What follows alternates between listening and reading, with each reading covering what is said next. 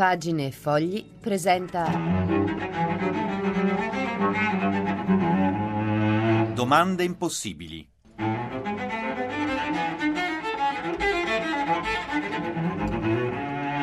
Una al giorno per cristiani pensanti. Ciao a tutti amici in ascolto, eccoci pronti per un'altra delle nostre domande impossibili.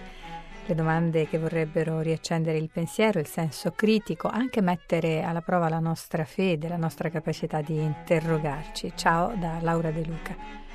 Una spiegazione spesso significa porre la stessa domanda in modo più semplice. È il pensiero del poeta olandese Harry Mulisch.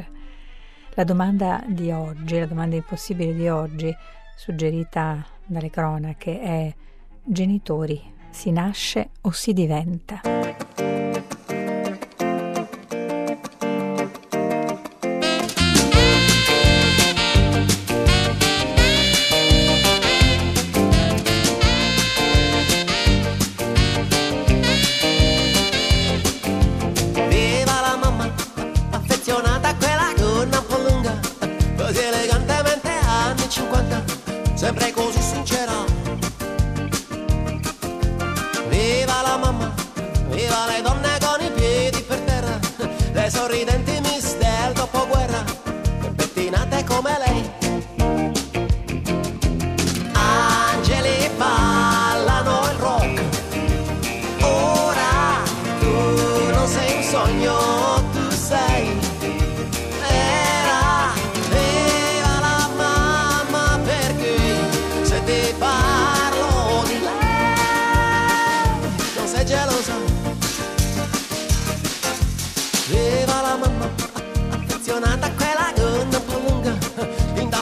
Sempre, sempre convinta, a volte un po' severa.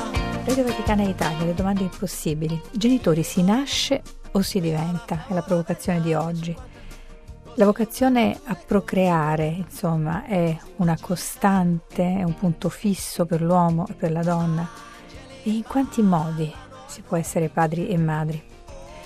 Beh, spesso, sappiamo molto bene, Eh, si può essere padri e madri anche senza mh, fisicamente, materialmente generare figli, no? Si può essere padri e madri spirituali, ma si nasce tarati in questo modo, insomma, per proseguire comunque in qualcun altro, per trasmettere la vita, per eh, perpetuare l'esistenza dell'umanità sulla terra, per consegnare a qualcun altro la propria eredità, appunto materiale o eh, spirituale. O ci si può sottrarre a questo? Ci sono persone che si sottraggono a questo. O ancora si può arrivare per gradi a questa scelta di amore, di generosità, di futuro. E perché anche si dice tanto a crescere figli si sbaglia comunque, è un luogo comune. È un luogo comune, per esempio, ereditato dalla psicanalisi. Allora c'è un... Um, Un, uno scrittore eh, di bestseller americano, Mitch Albom, che sintetizza questo luogo comune, molto comune, fra un po' tutti quelli che hanno figli. Tutti i genitori fanno del male ai figli, è inevitabile. I giovani, come vetro puro, conservano le impronte di quanti li toccano. Alcuni genitori li macchiano, altri li incrinano, altri ancora li frantumano in mille pezzi senza possibilità di recupero. Altri ancora però li rendono infinitamente trasparenti, li impreziosiscono. Beh, questo dubbio, il luogo comune del, dell'errore che comunque segna la carriera di un genitore, deriva evidentemente dal fatto che non esiste una scuola. Io cerco conforto a tutte queste domande impossibili generate dalla prima di oggi su Avvenire. Cerco conforto circa le notizie agghiaccianti che abbiamo sentito in questi giorni, in queste settimane.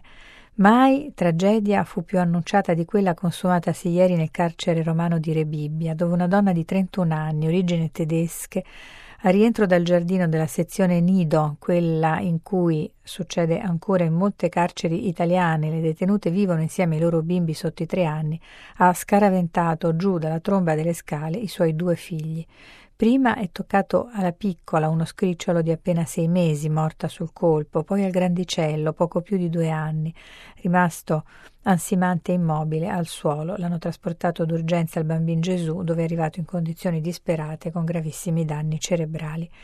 Il fatto è dirompente, non solo perché è la prima volta, sto ancora leggendo Avvenire, che una detenuta uccide i suoi figli in carcere in Italia. I bimbi, lo urlano le associazioni, lo ripete la politica da destra a sinistra, prima che vittime delle follie delle loro mamme lo sono infatti del sistema avallato proprio dalla giustizia italiana, quello di lasciarli crescere in cella. Pensare che una legge del duemilaundici, pensata, ispirata dal principio del non far ricadere sui figli le colpe delle loro madri, aveva addirittura sancito la possibilità di scontare la pena in una casa famiglia protetta per le detenute madri, senza sbarre, senza cancelli. E molto prima, ancora nel duemilasei, erano stati istituiti gli I C A M, luoghi protetti che permettessero di scontare la pena in ambienti accoglienti e più simili a una vera casa, proprio per evitare che i bambini soffrissero l'esperienza della carcerazione forzata.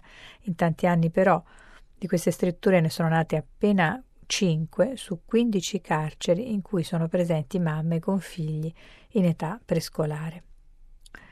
Questa dunque è la notizia di oggi su Avvenire, ma che dire di quel trentaquattrenne toscano arrestato dai carabinieri nei giorni scorsi con l'accusa di aver ucciso a coltellate il figlioletto di appena un anno e ferito la convivente al culmine di una lite domestica avvenuta eh, nella loro abitazione di Sant'Agata, comune di Scarperia, Firenze.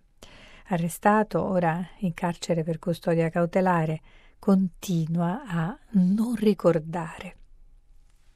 Non ricorda quanto è avvenuto. E ancora ventuno agosto vorrei ricordare la tragedia inspiegabile di Esperia nel Frusinate, dove un ferroviario in pensione ha ucciso i suoi due figli di diciannove e ventisette anni, Isabella e Mariano. Nessuna spiegazione, una famiglia e un uomo per bene. Allora, domanda impossibile, genitori si nasce o si diventa, e non ricordare di aver ucciso un figlio vuol dire non ricordare che cosa vuol dire essere genitori, che cosa vuol dire aver dato la vita.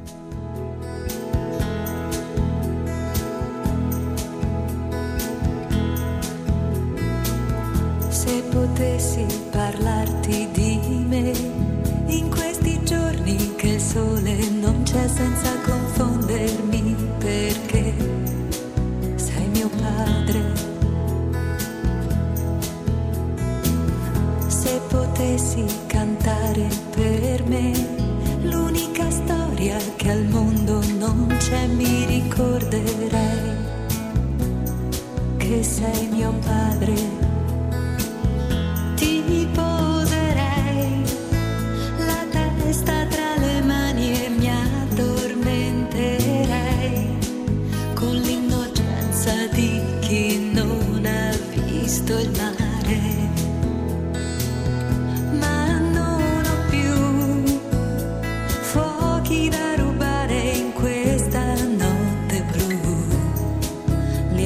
Forse tu che sei mio padre.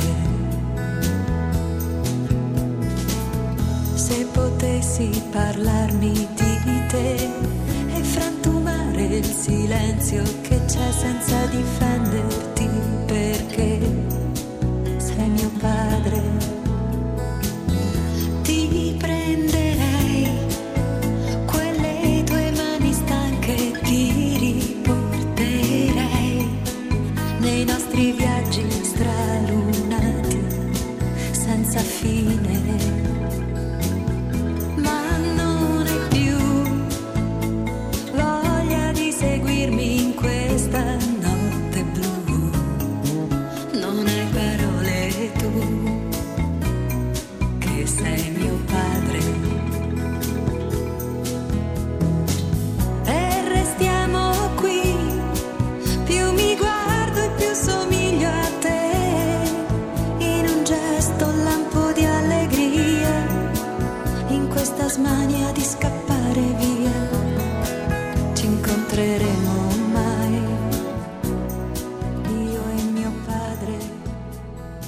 Radio Vaticana Italia, domande impossibili. Genitori, si nasce o si diventa? E che cosa si è rotto, sta rischiando di rompersi nel meccanismo della trasmissione della vita? Eh, genitori che sopprimono, che uccidono i propri figli e che poi non ricordano la follia del gesto. Beh, infanticidi ce ne sono sempre stati, si dirà. Pensiamo a Medea, e quando un gesto viene cristallizzato nel mito vuol dire che in qualche modo appartiene o pertiene all'animo umano. Ma cosa ci inquieta di più? Che genitori uccidano figli o che poi non ricordino di averlo fatto. E in questa categoria vorrei iscrivere anche quei poveri genitori che uccidono inconsapevolmente, davvero senza ricordare, i propri figli, dimenticandoli in auto per ore e ore. Che cosa ci inquieta di più? Che sia possibile non ricordare che cosa vuol dire dare la vita? Nel viaggio all'interno delle dieci parole arriviamo oggi al comandamento sul padre e la madre. Si parla dell'onore dovuto ai genitori. Che cosa è questo onore? Onorare il padre e la madre vuol dire dunque riconoscere la loro importanza anche con atti concreti che esprimono dedizione, affetto e cura. Ma non si tratta solo di questo. Ma il quarto comandamento dice di più ancora. Non parla della bontà dei genitori, non richiede che i padri e le madri siano perfetti. Parla di un atto dei figli, a prescindere dai meriti dei genitori, e dice una cosa straordinaria e liberante, anche se non tutti i genitori sono buoni. E non tutte le infanzie sono serene, tutti i figli possono essere felici perché il raggiungimento di una vita piena e felice dipende dalla giusta riconoscenza verso chi ci ha messo al mondo. Così Francesco oggi in udienza generale. Radio Vaticana Italia, domande impossibili. I genitori, si nasce o si diventa? O a un certo punto qualcuno smette di esserlo, e dobbiamo comunque essere grati e dobbiamo comunque esprimere loro la nostra gratitudine. I genitori sono sempre protagonisti in questi ultimi tempi, no? Sono sempre in prima linea, anche per esempio ad aggredire professori troppo severi con i loro figli, o a decidere vaccini sì, vaccini no, eh, a eh, agitare, animare consigli scolastici d'istituto, eh, a formare sindacati di genitori. Ma una donna è sempre e comunque madre, anche se non partorisce, un padre è comunque padre, anche se non procrea fisicamente. E ancora, come si fa a essere genitore uno o e genitore due? Chi sceglie quale dei due essere? E il due non si sentirà poi sminuito, non si sentirà nel gradino più basso, sul gradino più basso del podio. Allora non si dovrà piuttosto studiare un'altra dicitura? Quante ipocrisie!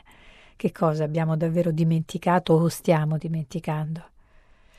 Cerco la risposta in un autore fin troppo citato, ma che su questo punto specifico non rileggiamo mai con abbastanza, con sufficiente attenzione. Eh, il poeta libanese Gibran Khalil Gibran. Vi rileggo un breve passo dal suo famoso libro Il profeta.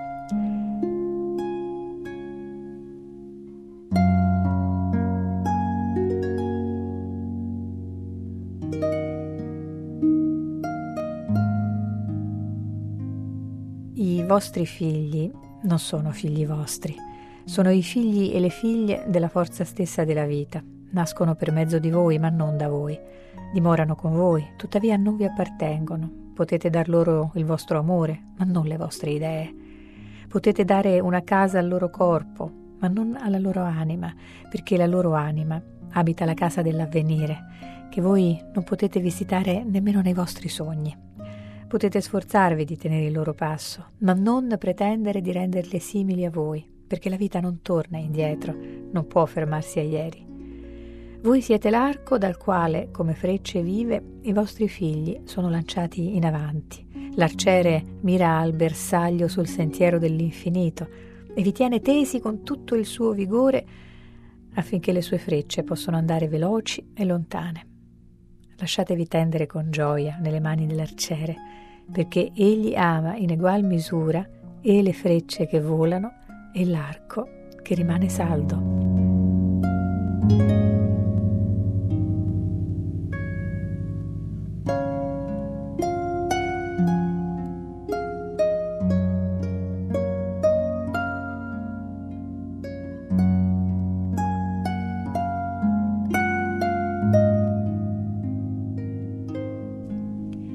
Domande impossibili sono in onda tutti i giorni da lunedì a venerdì alle diciotto e quindici circa su Radio Vaticana Italia. Ciao. Domande impossibili.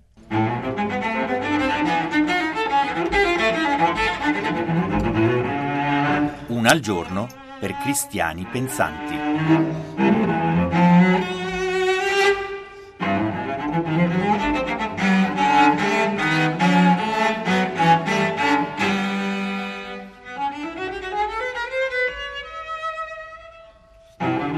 Thank you.